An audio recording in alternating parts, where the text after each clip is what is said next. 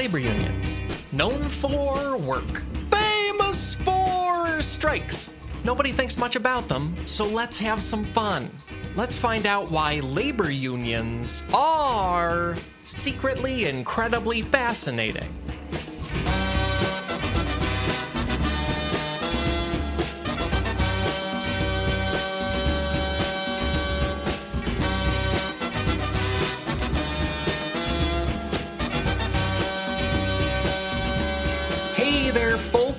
Welcome to a whole new podcast episode. A podcast all about why being alive is more interesting than people think it is. My name is Alex Schmidt, and I'm not alone. I'm joined by three incredible guests today Matt Apodaca, Heather Ann Campbell, and Nick Weiger. Three incredible guests. I'm, I'm very wealthy in, in friendship. Feels good. Matt and Heather and Nick are the three co hosts of How Did This Get Played, which is a very, very funny Earwolf podcast about the worst and weirdest video games ever made, and, and some joy about great games, too. There, there's a lot there. And these three have many, many other things going on, too. Matt Apodaca is an amazing improviser. You've probably heard him guesting on Comedy Bang Bang. Heather's an amazing improviser as well. You can see her on Whose Line Is It Anyway on TV, also, a wonderful writer. She's been part of The Twilight Zone, Rick and Morty, SNL, to name just a few. And Nick is co host of an amazing podcast called The Doughboys. And he's written comedy for Disney Plus, Hulu, Comedy Central, um, one of my favorite Funny or Die videos of all time. Uh, these folks are up to many, many, many things all at once. And I am so glad they fit in a whole nother taping to come hang out with me about unions. Also, I've gathered all of our zip codes and used internet resources like native land.ca to acknowledge that I recorded this on the traditional land of the Canarsie and Lenape peoples. Acknowledge Matt and Heather and Nick each recorded this on the traditional land of the Gabrielina Wartongva and Kizh and Chumash peoples. And acknowledge that in all of our locations, native people are very much still here. That feels worth doing on each episode. And today's episode is about labor unions. That is a patron chosen topic. Many thanks to John Ford for that suggestion and, and for your general support of the show in general. Thank you, John. Also, thank you to Phil Stewart for cheering this one on. This topic is a humongous one, it, it could be hundreds of hours long. Also, the stuff we've got here is relatively dark, I think, mainly just because unions have been through a lot and, and faced a lot of friction as they've gone around. Also, one thing to like fill in briefly, because we're going to touch on it at the top. We're going to talk about the IATSE strike. IATSE is the shorthand for IATSE. That's the International Alliance of Theatrical Stage Employees, which is a union in Hollywood that, as of early October 2021, has voted to go on strike. IATSE is a humongous union. A few of the jobs included in there are cinematographers, operators, grips, editors, costumers, makeup artists, writers' assistants, set painters, script supervisors, production coordinators, and craft services. We won't talk a ton about their potential strike because it wasn't, you know, resolved when we taped this, that we didn't know what would be going on when you hear this. There will be writing and links in the show links about what's going on with them. And I think that's all you need to know. So please sit back or fill out a card that says, yes, you'd like to collectively listen to this podcast with other people who also filled out cards. It's coming together. Either way, here's this episode of Secretly Incredibly Fascinating with Matt Apodaca, Heather Ann Campbell, and Nick Weiger. I'll be back after we wrap up. Talk to you then.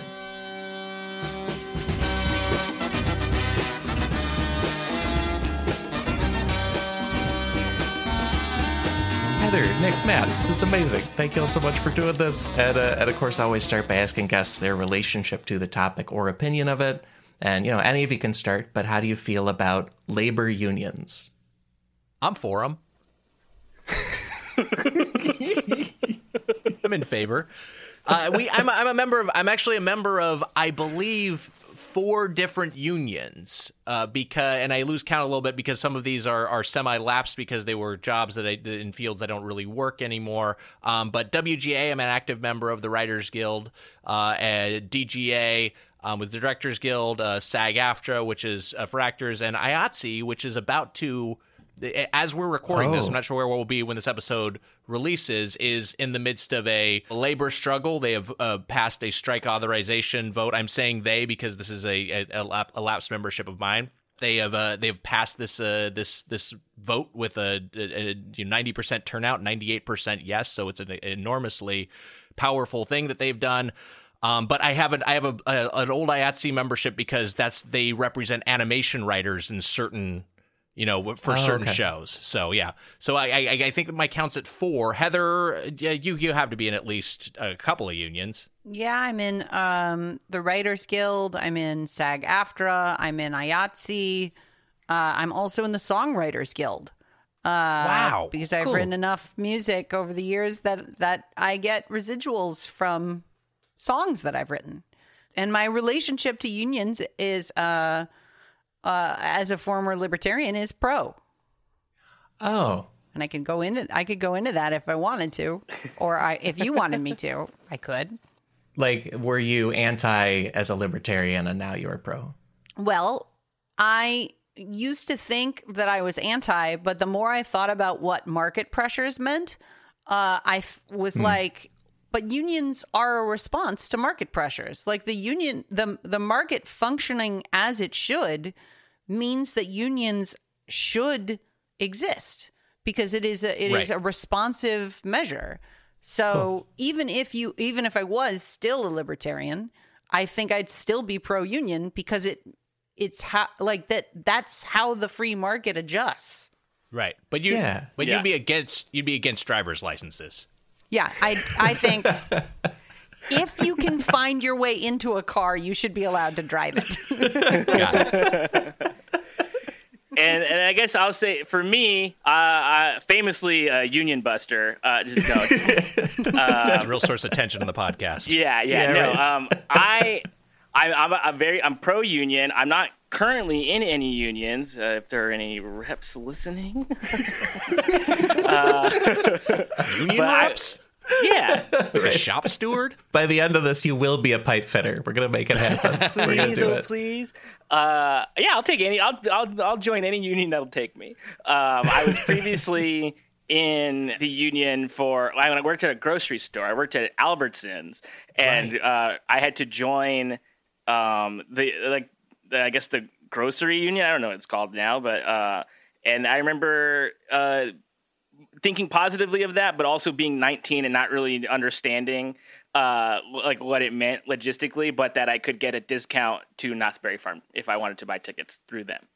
Uh, so that was something that Oh. I, uh, yeah, that was like a benefit of joining. I was like, okay, yeah, I'm listening. You got discounts? Um let's talk. And it and it sounds like they made like they made sure you, maybe your fellow coworkers or something. They were like, "Oh, now that you're here, join up." Right? Or was yeah, it just was like something that was told to me because like people that work at grocery stores are either uh, just started working there or have been there for 40 years. Um, and so everybody, all my like best friends when I worked at the grocery store were like 50 years old. like they like started working there like uh, forever. And I would always be like the younger people that I would work with, I'd be like, you guys are a little too extreme with me. I got to go have uh, little Caesar salad in the break room with Susan. Thank you very much. and like they would they would tell me like hey get they got me like take they got me to like adopt a cat from a box from the like from the parking lot of the grocery store i listened to everybody older than me that i worked with they were all they were all really nice this topic's a patron pick, but I chose you guys as a group because I figured some or all of you are in unions right now. And I also I had no idea there's a union that grocery workers are in, which is probably foolish. I, I, that's probably well known to people, especially if they've done it. i wish i knew more about it Yeah, I, I think it's a reasonable assumption because so much of the service industry is not, you know, we are a service economy, but so much of the service industry is not unionized. And, and, and if you think of honestly, probably the biggest grocery sellers in the country, which I assume are Walmart and Target, are are I believe non-union. Walmart's certainly Yeah. non-union. Um, but yeah, I I only know that, that that they're unionized because there was a strike uh, in California of Albertsons workers and Albertsons affiliated grocery stores. So it was a period where like you had to go to. This is when I would when I had uh, uh, when I had less money, and so you you know to not cross cross the picket line, you had to go to a more upscale grocery store that was more expensive to to to just to honor that. So like, no, no, you were also being like, okay, well now I've got to go Whole Foods or Bristol Farms um, because everyone's picketing at the Albertsons and the Vons. Yeah, But that was And like in the mid 2000s. That was maybe before you worked there, Matt. Matt. Yeah, because I started working there right out of high school, so like in 2009. But during, I was there for almost, I think I was there for like four years, almost five years.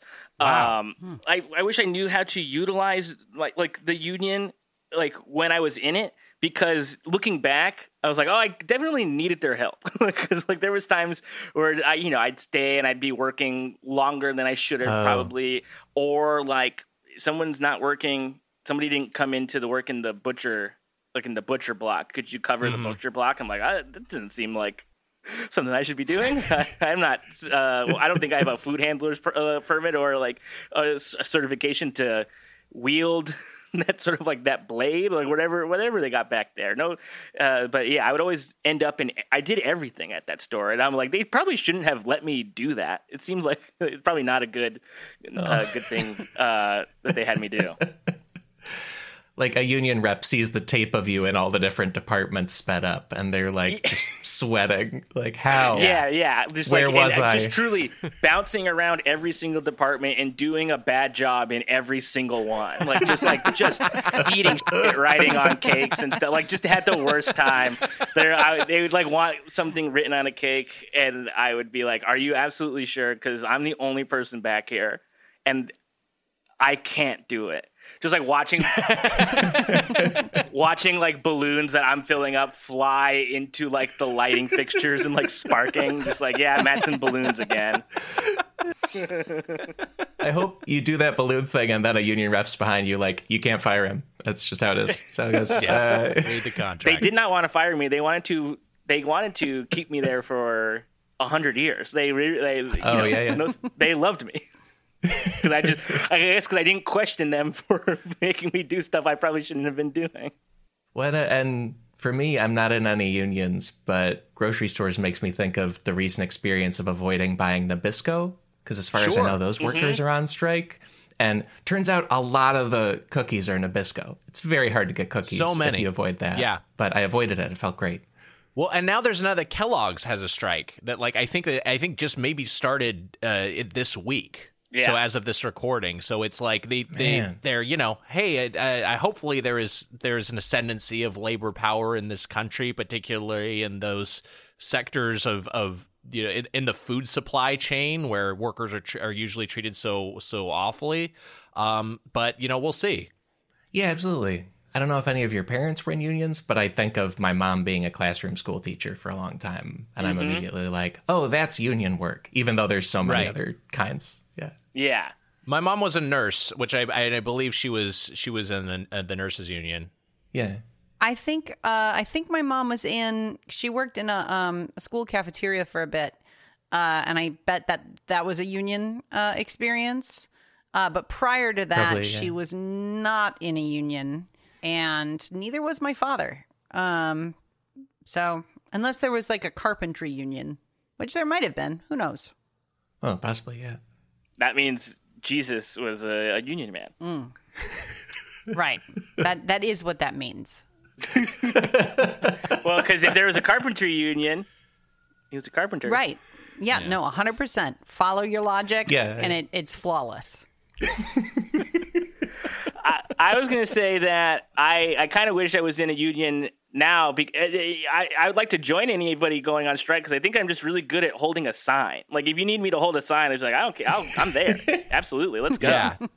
That's a specific skill because you'll, you'll Yeah. get you'll fatigue quicker than you think holding a Yeah. big sign. Yeah, I'm like, no, not me. Uh, I could do this all day. What what leads you to believe you have side skills? I don't know. I just feel like I would have a fun time. Also, like I'd be proud of the sign that I wrote, probably. So Uh-huh. be agonizing over what the sign is gonna say and be like, "Oh God, like is this funny? Is this good?" And then when I get there and be like, "Oh, some of these signs, some of these signs, freaking, they're not, they're not so good at." that's what they came up with. Look at this sign, and really just like using pride to propel what I got on the Right. sign. I had the opposite of ex- experience. I was on the bus headed to a, a protest, and I had like a fucking cardboard sign that I made with like Uh-huh.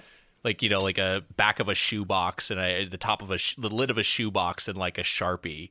It just looked like absolute shit. And there was there was someone sitting at the front of the bus that was clearly going the same place that had just like an amazing like big sign with like a stick attached to it. And I was like, ah, I look like an hole.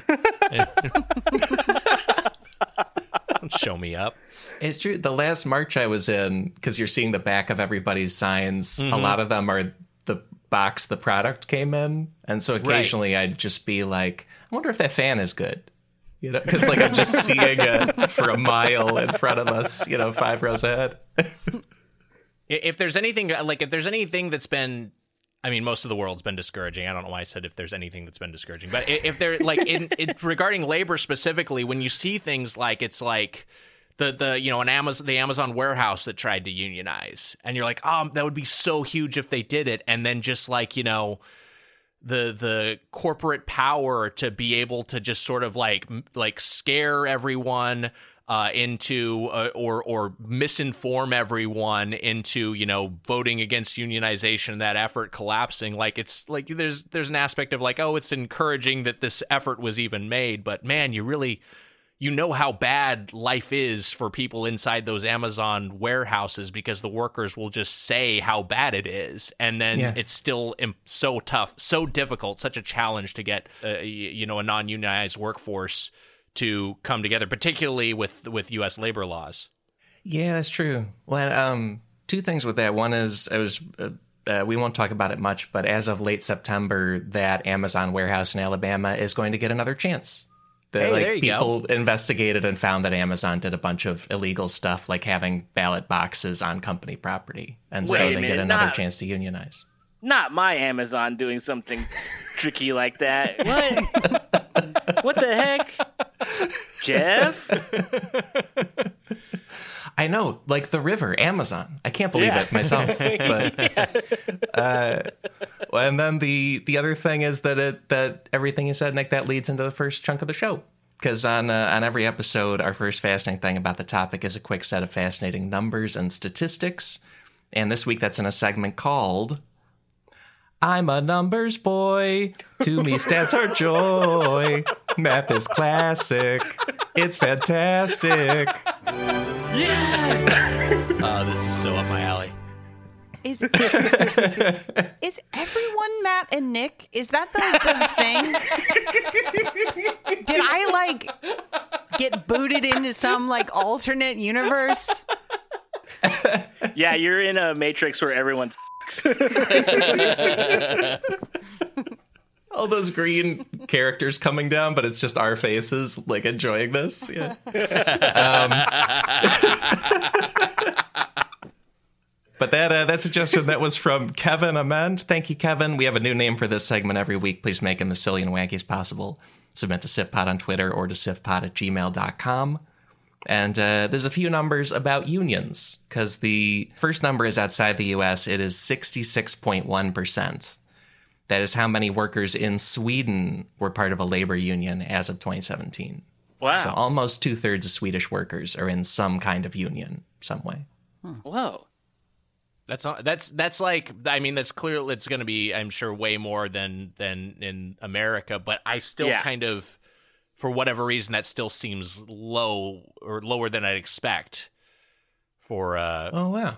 for yeah. a Scandinavian nation. I don't know for whatever reason I'm just like have this concept of like oh yeah those these socially democratic states where like everyone is unionized. Still it's still very good. They would probably have more higher numbers if there was like a carpentry uh, union, but all their stuff comes from IKEA. so you can do it yourself. Ay, ay. I almost couldn't even say it. I was so pleased. I lived in uh, the Netherlands for a, a chunk of my life and uh, was told that there was a, you know, obviously prostitution and sex work is is legal there. Uh, and one of the first things you find out is that they have a union. Uh, so they have health care, they have rights, uh, they have or, organized lobbies that uh, that Awesome. um, yeah, it, it's it's not like I, it's a joke in movies, you know, oh, we're going to go to the red light district. But Yeah. really, it's like if you're going to make this kind of work the safest it can possibly be, then there also has to be a union present to represent the labor, which is Right. pretty neat. Yeah. Yeah, that's awesome. When you were in uh, the Netherlands, was it Boom Chicago? Were you was performing there? Yes, I was there for almost three years. Um, great country, great city, great job. Unfortunately, the Boom Chicago employees do not have a union. I was about to ask. Yeah, yeah. so we, uh, I mean, if, if you're willing to live, if you're willing to move across the world to work as a comedian, uh, not a lot of labor protections. I mean, there's the there's the regular labor protections that are present in the Netherlands, which are great. Like you know, I could go get dentist work done or walk into a hospital and not be in debt for the rest of my life. Like all that in in in place. Uh, and there are also like uh, protections for labor that are built into the government, even if you don't have a union. So if you're at a certain job for a certain length of time in the Netherlands, you cannot be fired. Like unless Oh, wow. you have like, unless you've done something grossly negligent, you can't just be fired and replaced by somebody else. You there there's a huge burden of proof on your employer past a certain length of time. So like your your job is protected. Uh, but if you're just like a, a you know a 20 something doing stand up and improv and sketch, um, you're being you're you're being paid in, in pocket change and you're so you're like oh god i'm so hungry Yeah. uh, but you're but where are you gonna go you know like how do Right. you, yeah, I'm already over here. And also, uh, Nick, when you were surprised by the number, you I I'd say you were basically right. It, it turns out that uh, the Pew Research Center says Sweden, in recent times, it's around two thirds union members, but as recently as the year 2000, it was over 79 percent. Wow. So that's actually like a pretty sizable recent drop in Swedish unionization. And they say that across the OECD countries, the Organization for Economic Cooperation and Development, it's like free market democracies, basically all of them have seen a drop in union membership since the start of the millennium. wow. And, and it's all related to IKEA? The meatball union took a took a big hit.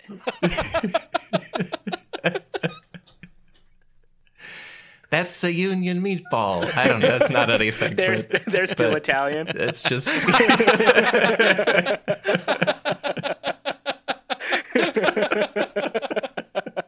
No matter, it's not even it's not even like where it is. It's just Yeah, yeah. the Yeah, meatball, meatball affiliation. is is Italian. Well, and the, the next number here is 10.8%. 10.8% is how many U.S. wage and salary workers were in a union as of 2020. God, So very different from Sweden. so depressing. oh man that's a bummer awful, awful country. Yeah, it's not very many. Um, it is That's the a kind but of we've funny. got more billionaires am i right come on guys yeah, and that, that's more than 14 million U.S. workers because we have a large population. The next number, looking backward, is 20.1 percent. In 1983, that's how many U.S. workers were in a union. So from It's 1983 to now, they like cut it by half. About yeah. Not even a quarter of the workforce was unionized, and Ronald Reagan uh, rockets into office, basically saying like, "This has to be put to an end. This is a Right. problem." and then meanwhile, known criminals like Jimmy Hoffa being like, "Hey, the union, very good." Yeah, that that's really true about Reagan. Uh, when next number here, the next number is 48 hours. And 48 hours is the amount of time offered in President Ronald Reagan's ultimatum to striking air traffic controllers. Man, And I, I had heard of this story, but I didn't know that part that uh, NPR has a rundown that on August 3rd, 1981, a union called the Professional Air Traffic Controllers Organization went on strike, and they all work for the FAA, so it's a federal thing. And that same day, Reagan gave a speech where he said they had 48 hours to come back to work, or else they would be fired and they would be barred from ever doing that job ever again oh my god, for anybody. and it wasn't because his speech took so long because he talked so slow.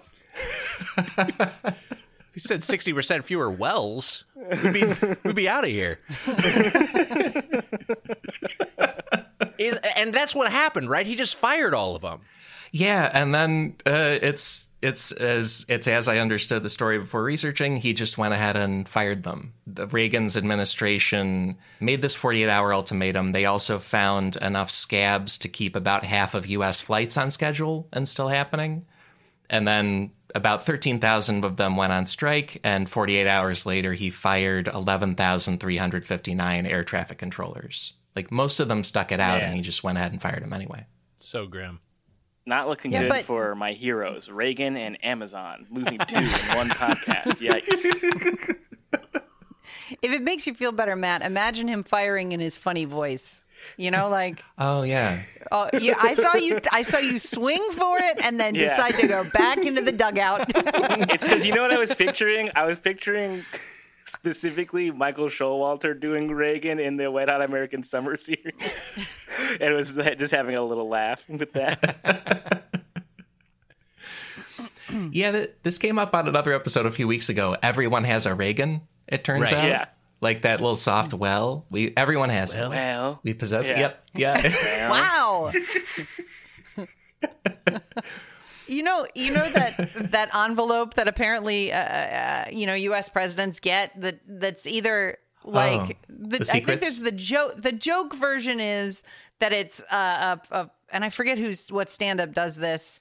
Uh, which is that you open up the book and it's a an angle of the JFK assassination that you've never seen before, and tha- and that's and that's all it is, and you're just like, oh, okay, I understand. I think I know the comedian. I think it's what's the deal with JFK? Can you imagine if Seinfeld told that joke? but but what if what if they get the envelope and they open it and and all it is is it just says all American presidents go to hell and that's your first day and you're like no. Well all right. Oops. It's it's uh it, it was a really truly the the you know I think I was born in 1980 and so basically what I what I've lived for is just the the general I've lived through basically the general decaying of of the American empire but also just like the workforce being further immiserated by uh, you know austerity and just uh, and just an erosion of labor rights at, at both the state and federal levels. It's really really discouraging. Um, and so that's that's why like the, the small bits of encouragement you can take are things like you know hopefully this IATSE effort and you know like the the the Nabisco the Kellogg strikes and any anytime you see you see labor kind of asserting itself for me that gives me like a little bit of hope. So I was born in the 1700s and for me I'm still reeling from the fact that kids aren't allowed to work anymore I mean like You want to talk about like you you want to mm. shift the labor force a little bit. Get those 12-year-olds back into the factories. And my generation wants to abolish work. Oh no. Matt, stop TikToking about abolishing work. Yes. Me Everyone doing uses like it. one of those dances. Any of us. I feel like labor is almost like due to start being active again, striking again. And it's partly these signs of it doing things, but also, according to the New Yorker, that air traffic controller strike breaking was a really big change because during the 1970s, the U.S. averaged 289 major labor strikes per year, so almost one a day. Wow. And then in the 1980s, due to this, it fell all the way to 83 strikes per year. And in the decade of the 2010s, the US averaged 14 major strikes per year. So that's just kind of not a part of labor in the US anymore, even though it's an important tool of a union in a lot of cases. It's so it's so rare, and then the high, and thankfully it doesn't seem to be the case with IATSE. But you know, with with this, some of the what's happened is that there's like uh, the high profile labor stoppages. I the for ones I remember, you know, like the the WGA strike in the in the mid two thousands. I wasn't a member then, um, but you know they they went on strike for a while, and then you know certainly like some of the the the labor stoppages in pro sports. Eh, these are like hmm, Yeah. unions with wealthier memberships that have these higher they're in these higher profile fields and so like that, that I feel like the reaction to that from both the media and from the general public has sort of been like what are you complaining about I go to my job, you know. It's it's kind of been like these, these who are these spoiled rich people going on strike when their job is to throw a ball into a hoop which I think has not, which I think has not, uh, you know, helped organize labor in the U.S. uh, either. Just like that, having that being that gut reaction of like, it's, uh, you know, again because no one else is unionized, they don't see the the value in it. Yeah, wow, it does seem specific, doesn't it? Like my my mindset with my mom being a teacher, I was like, oh, unions are for like teachers and a couple other jobs, baseball, Right. That's about it. But no, it- Yes, it, yeah. can be it can be most Yeah. workers. That's not a Right. I was gonna say, I feel like my exposure, my early exposure to like what a union was, was like on sitcoms when somebody would be like, "Oh, the union," and like punching in and punching out like a time card or something, and just being like, "I don't know what they're talking about." Yeah. I don't. Why am I watching this? I don't know what's going on, but that guy works at a donut shop and has a Yeah. two story house. So yeah. and someday that'll be me. Well, and uh, and also the U.S. isn't the only country this shift has happened, and talked about Sweden a little bit. But next number is British. It is 6.5 million. That's how many British workers were in a union in 2013, according to The Economist, and that's a huge drop from 12 million unionized workers in 1979. So 1979 to 2013, about half of British workers uh, Wow. are no longer in a union, especially because the population grew in that time right, Yeah. and their sort of that's wild. version of the Reagan air traffic thing is Margaret Thatcher crushing a mining strike Three for three in for 1984. Yeah. Uh, so sorry about your hero, Margaret Thatcher. Yeah. yeah. Matt's gonna take the framed Iron Lady poster off his wall. Yeah. Just tear it slowly in half, crying. There was a move, wasn't there? I think there was a. a th- like, I learned about this because you know, not it's not like British politics ever really uh, breaks through in the U.S. media, but so I learned about Yeah, this no. through a movie. I think it was called Brassed Off. That was just basically about a bunch Oh. of a bunch of workers uh, Yeah. at a mine that Margaret Thatcher closed, who were just sort of like, well, we got nothing to do, and so they formed a brass band. It was just like it, you Oh. know, yeah, like kind of What a a cute, pleasant movie. kind of a What a cute joyful movie. take on it. Yeah, well, it's it's it's. like, I mean, it's it's also like they're in. It, I, I kind of put it in the same mind as the Full Monty, a because it's British, uh, but b because it's the same sort of thing. It was just like these these people are kind of like, well, we're out of we're out of work. We need some way to make money. What if we do this? What if we try this wild thing? Well, and, yeah, and it was a, a very, very long strike. It lasted almost a year. So I'm sure people did things like that. Like, ah, now we're a band or something. You Right. know, why not? Yeah. it was it was a 362 day strike and it ended with absolutely no concessions to the union and Thatcher like didn't just decide to stop it. She years ahead of time was planning to crush it because I guess there were signs it was coming. Her government secretly stockpiled enough coal to keep the UK running for 6 months. They made secret deals in advance of it to have non-unionized drivers transport the coal. And then there have been documents declassified in 2014 that reveal that Thatcher's backup plan for bringing the coal around was to use the British military if she couldn't use the drivers. Uh, and then they used police to like physically attack and injure the the miners too. So it was just it was all the bad things all at once, Man. uh, and she got away with it. Monster. Yeah. One, one thing I Rotting like- in hell with Reagan. Will. Um, the one thing about uh, like one thing I will say that you know in the in the U.S. we have this kind of still this this regal re- uh, reverence for presidents. We'll see. I mean, honestly, we'll see it when Trump dies. There will still be like a state funeral. It'll be sort of like the solemn occasion. It's just it doesn't matter. That's just how everyone every president's treated. I remember when Thatcher died, there was like people just like at the people just like holding up middle fingers to the procession, and they'd like interview like some old British woman. She'd be like, "I'm glad she's dead." like it's just like, it's like that's great. Paddington said that. and that's a hard guy to upset. Yeah. Yeah, he kept his hat on. It was very rude, uh, you know. Yeah, and he turned around and he lifted up the back of his little coat. It showed his butt. He mooned him. His cute little butt. was adorable. All right, off of that, we're going to a short break, followed by the big takeaways. See you in a sec.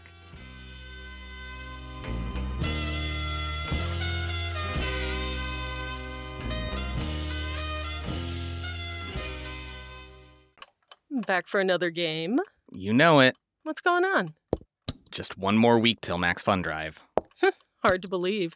It's been a heck of a year since the last one. We're now a worker owned co op. We raised $50,000 for charity last year. And we've added a bunch of awesome new shows. But do you think we're ready to do it again? Absolutely. Lovely new gifts are lined up. The episodes will be amazing. And wait till everyone hears the bonus content. Yeah, plus they know to go to MaximumFun.org slash newsletter, so they're getting all the news. Oh, like that meetup day is on Thursday, March 21st. Then what's bothering you? Me? Oh, nothing. We're all set for Max Fun Drive to start on Monday, March 18th. I just didn't want you to see this coming. Check. What? Hang on! It's hard to explain what happens on Jordan Jesse Go. So I had my kids do it. Saying swear words. Saying swear words. Yeah, um, bad jokes. Bad jokes. Bad jokes. Maybe it's like you tell people that you're gonna interview them, and then you just stay there like, like really quiet and try and creep them out. it's just really boring Because of Jordan, right? Not me. Because of both of you. Oh. Subscribe to Jordan Jesse Go. A comedy show for grown-ups.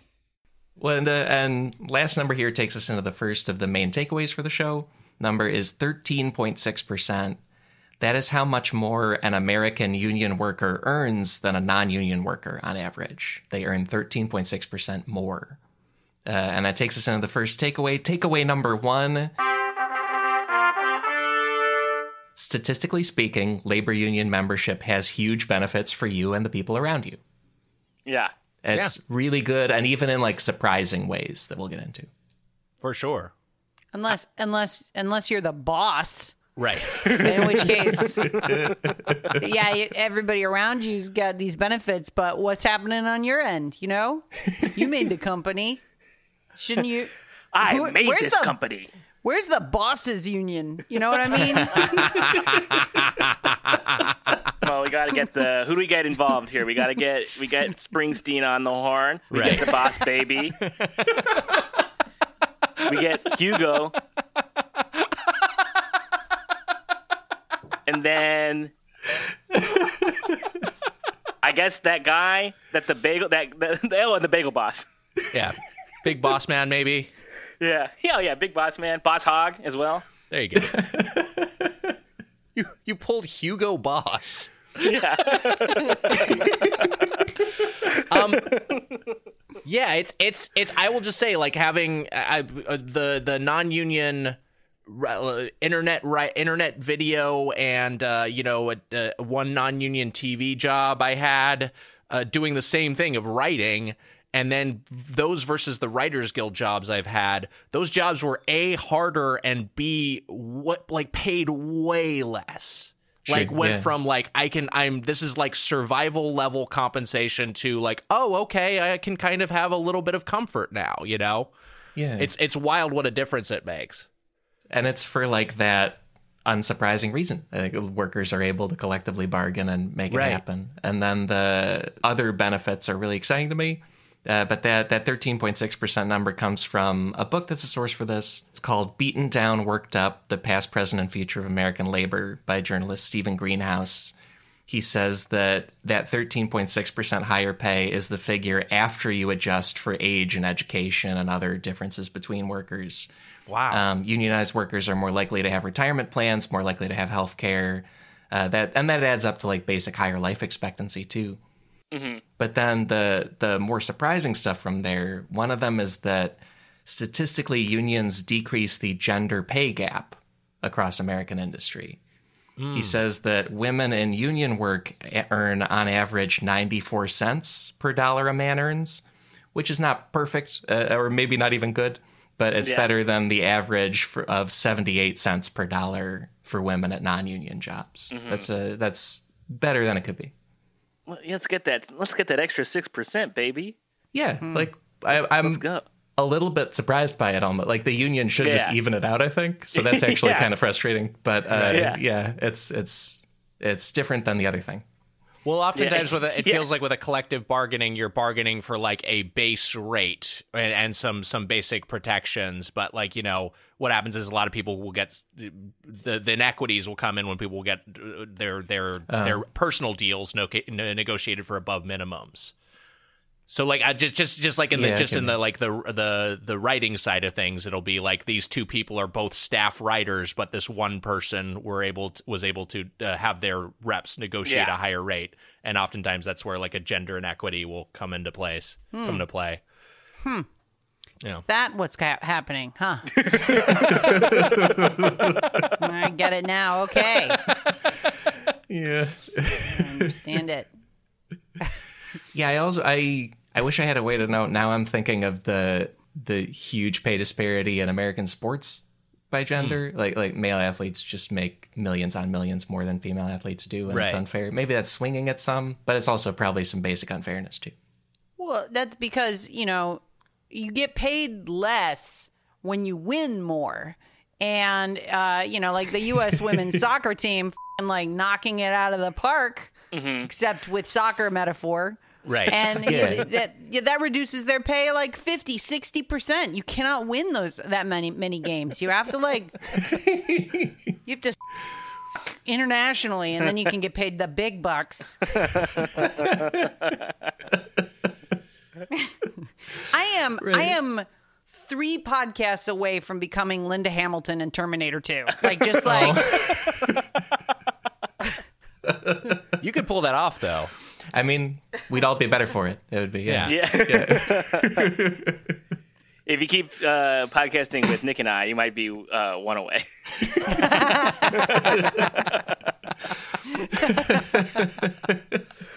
Oh no, that's this one. Please don't leave. Please don't leave. Please hold out. well, the uh, uh, next benefit here is uh, that union membership statistically lines up with more racial tolerance among its members. Slate covered I at don't twenty. like that. Sorry, um, I'm gonna. You're gonna have to bleep this one. I don't like that f***ing word tolerance. I don't oh like yeah, it. yeah. Like I don't Yeah. like that word. It's. I yeah.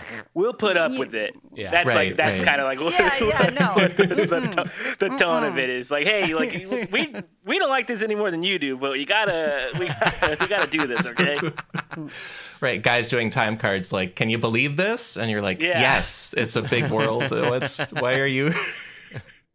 yeah, that's absolutely right, Heather. Uh, and and the the study we've got here, it's it's Slate covered a 2020 study from a team at Princeton and at the University of Washington, and they found that union membership reduces white racial resentment toward African Americans. Uh, and they also found that union membership was negatively associated with support for Donald Trump. He got more white union votes than past candidates, but it, the union aspect still decreased it uh, versus the population. Wow. So that's something, you know. Well, I know. What a bummer across the board that last couple of statistics was. Right. yeah. Oh man, I, uh, yeah, it's marginally better. You Yep. know, we're, we're we're no longer like. Ugh. Yeah. The next, I guess the next one fits that too, uh, but it's that union membership makes you more likely to vote, and not, you know, not enough Americans All are right. voting. But That's great. That's Yeah. great. according to Jake Rosenfeld, a sociologist at Washington University St. Louis, uh, across U.S. stats, union membership increases voter turnout by five percentage points versus What? somebody who's not in a Five? union. Yeah. Five. Ah, you Yeah. set that up with like nine. I was thinking like ninety-five. Here we No. go. Oh. Five percentage points. According to the Department Oh, of man. Labor, union membership increases life expectancy by an average of seven days.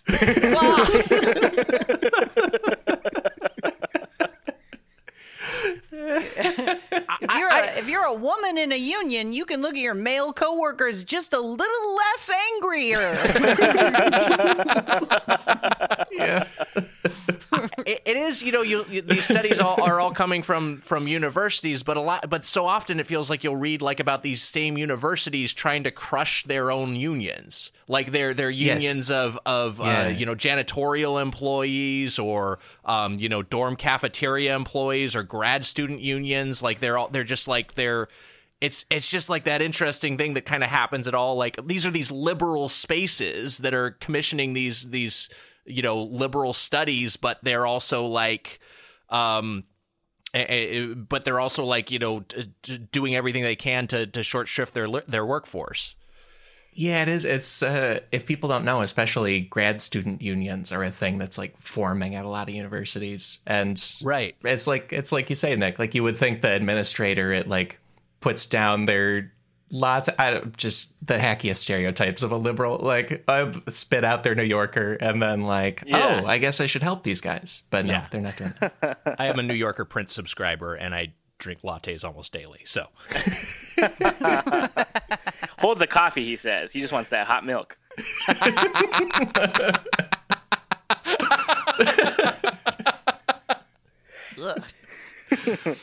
And then the the last stats here. This is from uh, it's from an article in the New Yorker by uh, Caleb Crane. I was not reading far down at my own thing, uh, but he he covered a few more surprising benefits, and he says that statistically, the children of union parents earn more when they grow up than the kids of non-union parents. Oh, And that's for a whole bunch of reasons, like the stability of the jobs that the parents have and then the community there and everything. sure Um, and then, most amazingly, children also earn more when they grow up if they are raised in a neighborhood with many union families, even if their own parents are not members. Like, just that overall societal Right. stability Oh. is apparently a boost too. the tide. You know, Yeah. raising the raising the ships and whatnot. Yeah, all the right ships, that's how it goes not just some of the ships. Is it? Is it? Is is union? Are unions depressed simply because there is a minority of people who are in charge of messaging? Is that it? Why else would there would there be such thin union membership, uh, like and de- and declining uni- union membership across the board, Yeah, like internationally? yeah that's a good question. Uh, Is it just because? Is it just because the media is owned by those six companies or whatever? I think probably that has something to do with it. You know, when you get like Yeah. a uh, it, just just like the increasingly pow- uh, the, these increasingly powerful stateless, you know, cor- uh, global corporations that can kind of just sort of like can can take their workforces wherever. It's just a race to the bottom in terms of of labor protection. So like, yeah, I think that that that probably has a fact to do with it, and it probably has a lot to do with it. That plus the the media convergence you mentioned. Huh. Yeah, it's a, it's a bummer. Well, and I'll link a, I'll link an article from Gallup. They say that in general, a majority of Americans think unions are good and and feel positively about them. It also super splits by party. Sure. Sure. But yeah, and then apparently in the past few decades, the biggest thing undermining American unions is what are called right to work laws, which are named in the most tricky way possible because it means you can work a place without having to join its union, and then people just don't pay the dues and don't join, and then the union goes away.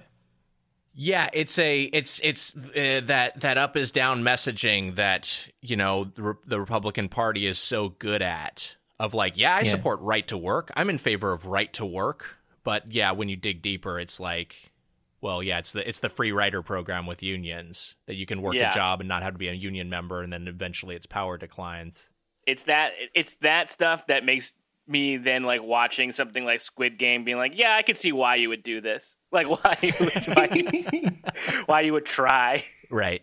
Well, well, isn't a part of it too? Also, the the you know the is because because uh, there's the there's card check right, and card check is well if we get enough people Yeah. to sign a union card, we can organize a shop, uh, we can organize our workplace, but you know the the corporations always want an up or down vote. And it's another messaging thing where, like, if you're appealing to uh, uh, to, to voters who have their own things going on. You're uh, appealing to average people who don't have time to like you know dig in on politics and understand the nuance of it. You're like card check. I don't want my I don't want a card check. What is that? Uh, but an up or down vote, that's good. That's pro democratic. Where when when in fact Yeah. what ends up happening is the the up or down vote is like what happened with with Amazon that you mentioned of just like then now this corporation controls this thing and they're stuffing ballot boxes or whatever. What unions are and how they work. I just, I just wish people got it more or else knew that they were voting in a way that is opposed to them. Because then there's this separate poll where people are like, yeah, union sounds good. But then they, they pick things that don't do it. Right. Well, we got a, another big takeaway for the main episode here that we can get into, and it's takeaway number two. Labor unions created clothing tags Really? That originated from union practices and how they labeled union made stuff. So they're to blame for why my neck is so itchy. That's the second time I told this joke. Uh, Yeah. because we Uh, wobbly because we had to Yeah, retake that's that. Yeah, because of tech issues. And we had to retake that. We had to retake that. I insisted. Uh, when the internet was out, I started shouting at everyone. I was like, we have to have it. Is the joke that makes us. And this is the part where we completely lost Heather. Do you guys? I mean, maybe we're just using a different word to describe things. Like because you, 'cause you I mean, sure. Okay, sure. Are you are you are you confusing the definitions of words and jokes? Because like you're saying words a bunch, Yeah. Won't argue with you there. but. Whatever. So sorry. So uh so the uh the main source here it's a, a tedium.co article by Ernie Smith.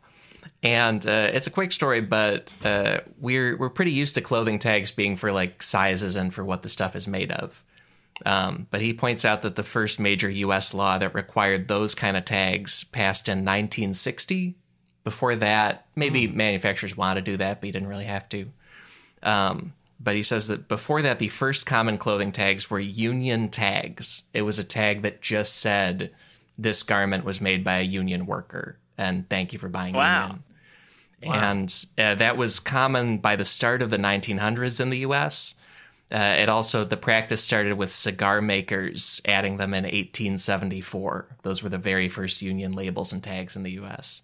But uh, union tags stayed common for most of the 20th century. There was also a union called the International Ladies Garment Workers Union, or ILGWU, that had TV commercials with a song called "Look for the Union Label" to promote buying Wow. union clothes. Like that. That was kind of what tags were for. I like for a long time. By the way, uh, we have to note uh, uh, Matt is giggling, I think, because his girlfriend is um, petting their cat with a broom in the background. Yeah. Yeah. yeah, he's uh he's being a little pissed.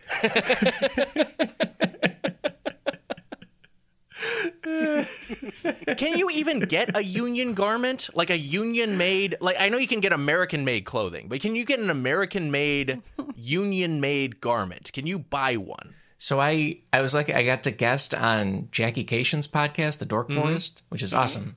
And I got to have a shirt for doing it and I was like stunned by the tag because it was a US made union made t-shirt. Wow. Wow. And I right exactly. That was what I did when I saw it. I was like this is incredible. I didn't know that's a thing. But she's supporting them and they're doing it. That's Hey, right. great. Yeah. Yeah. And I think that's the only time I've seen a US union made garment from the present Right. day. Uh, because Smith's article says also like union tags are now mainly used by vintage clothing sellers to like figure out when a garment is from. They can kind of date it by the way it's written and stitched. That's depressing. Yeah. Oh man. But also, uh, and then also there's like an extra wrinkle where we're just kind of moving away from clothing tags in general. Like in Sure. 2002, there was a Hanes campaign with Michael Jordan celebrating their tagless T-shirts, and and nobody saw that and said like, "What are they anti-union?" It's just like a a, a thing now. Tags are just for sizes and stuff. yeah, it's a comfort thing. I yeah. Hey, you know what? I don't mind that. I get a shirt with no tag. I'm the shirt I'm wearing now doesn't have a tag. Oh wait, it does. Wait, but it's a it's a good tag. it's a good tag. It's, a good not. tag, It's yeah, not. It's not itching my neck. And then there's one last quick takeaway for the main show. Takeaway number three labor strikes date as far back as ancient Egypt. Hmm. And they, they didn't totally have the concept of labor unions in ancient Egypt, but this is a practice that is normal, is the point. It goes back thousands of years. Wow. Wow. Is that Yeah, why I- is that why the Sphinx doesn't have a nose? Nick. Nicholas. we have we have an opportunity here. We have we have an opportunity to get Heather back, and this is how you use it. He's not coming back. He's doing chin ups right now. I've Right. I've sort of uh, I've mastered the art of uh, simultaneously being a lo- uh, like awake and in a coma. Yeah, So yeah, yeah. yeah. For me, this it's really you know you guys just can you can do your stuff and uh, do I'm I'm here, but like my brain is completely. Do you shut know off. if that's Like, why just- the Sphinx doesn't have a nose? I just, I just, I, we didn't get an answer to it. because because of a, a labor union dispute? Yeah, you know what? I'm sure that's what happened. I'm positive that's what happened. Let's just move on. What you know? What put it in the history books. Well, the quick details of it. Uh, this is this is a story from the year 1170 BC, so more than 3,000 years ago. Sources are Lapham's Quarterly and the Journal of Near Eastern Studies. Um, but in 1170 BC, Pharaoh Ramses III was focused on building huge tombs. This was after the pyramid times. They were doing the tombs in the Valley of the Kings. So he was focused on huge tombs and also spending a lot of money on wars. And so there are like potsherds with a written record of the tomb workers walking off the job wow. because they had stopped paying them their food and clothing and ointment. That was the the payment for being a tomb worker and digger was those three things. And so they walked Gotta off the get that. job. Gotta get that ointment. yeah. Hmm. I have I That's yeah, I want to know everything about the ointment. Like maybe it was awesome and I can't get it Yeah. now, you know, Give because me some of of this ointment. the feds. I don't know. If it's so good that you're gonna walk away from your job for not getting it, I gotta Right. get this ointment. It it must be good. True, it's probably awesome in that case. Yeah. yeah. it rocks. And the the other thing about these workers is uh, this is the Journal of Near Eastern Studies quote. These were a very special group of men. They and their ancestors had lived in the same village in the Theban necropolis, made tombs in a single locality, and maintained themselves principally by hewing and decorating the tombs of successive pharaohs. End quote. So this like labor unions didn't exist as a concept really until the Industrial Revolution, but and there were guilds and stuff before that, but the point is like that description makes me think of like a union industry in town and you know like there's like stability Right. and generational passing of the job and stuff and it's from a long time ago How about that? Yeah so that's a good thing wrap it up That's a right? good thing. feels yeah. good hmm. Yeah, it's pretty cool. You have to go literally a thousand years in the past, but that's encouraging.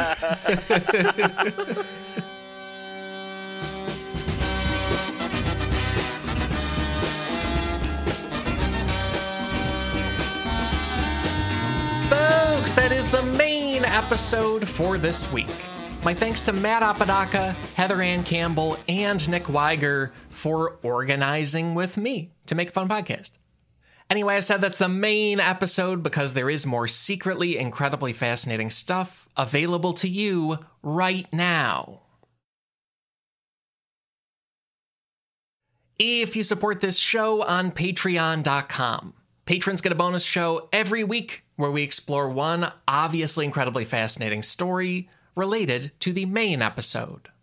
This week's bonus topic is the surprising and more interesting truth about Luddites. That's right, Luddites, a trope most people know, a you know, a reality that most people don't. Visit sifpod.fun for that bonus show, for a library of more than five dozen other bonus shows, and to back this entire podcast operation. And thank you for exploring labor unions with us. Here's one more run through the big takeaways.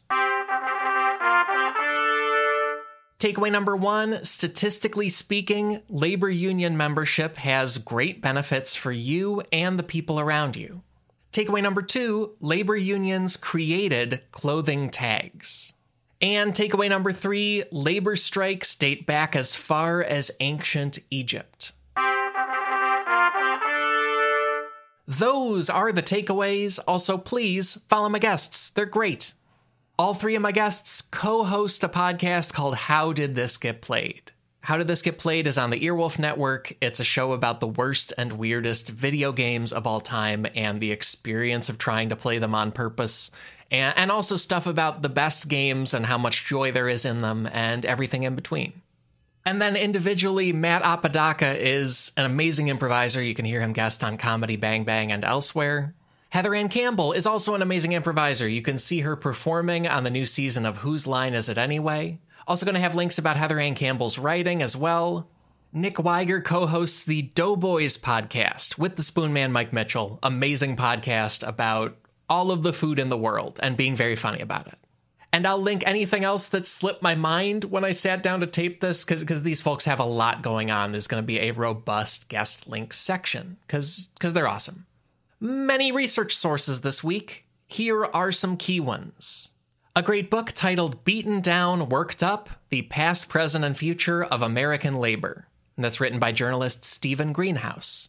A great article, in particular for stats, from The New Yorker. It's by journalist Caleb Crain, and it's called State of the Unions. Also, a wonderful article from Ernie Smith at tedium.co about union tags, plus all kinds of stats from the US government and academic studies and more. Find those and many more sources in this episode's links at sifpod.fun. And beyond all that, our theme music is Unbroken Unshaven by the Budos Band. Our show logo is by artist Burton Durand. Special thanks to Chris Souza for audio mastering on this episode. Extra, extra special thanks go to our patrons. I hope you'll love this week's bonus show about the Luddites and so much more. And thank you to all our listeners. I am thrilled to say we will be back next week with more secretly incredibly fascinating. So, how about that? Talk to you then.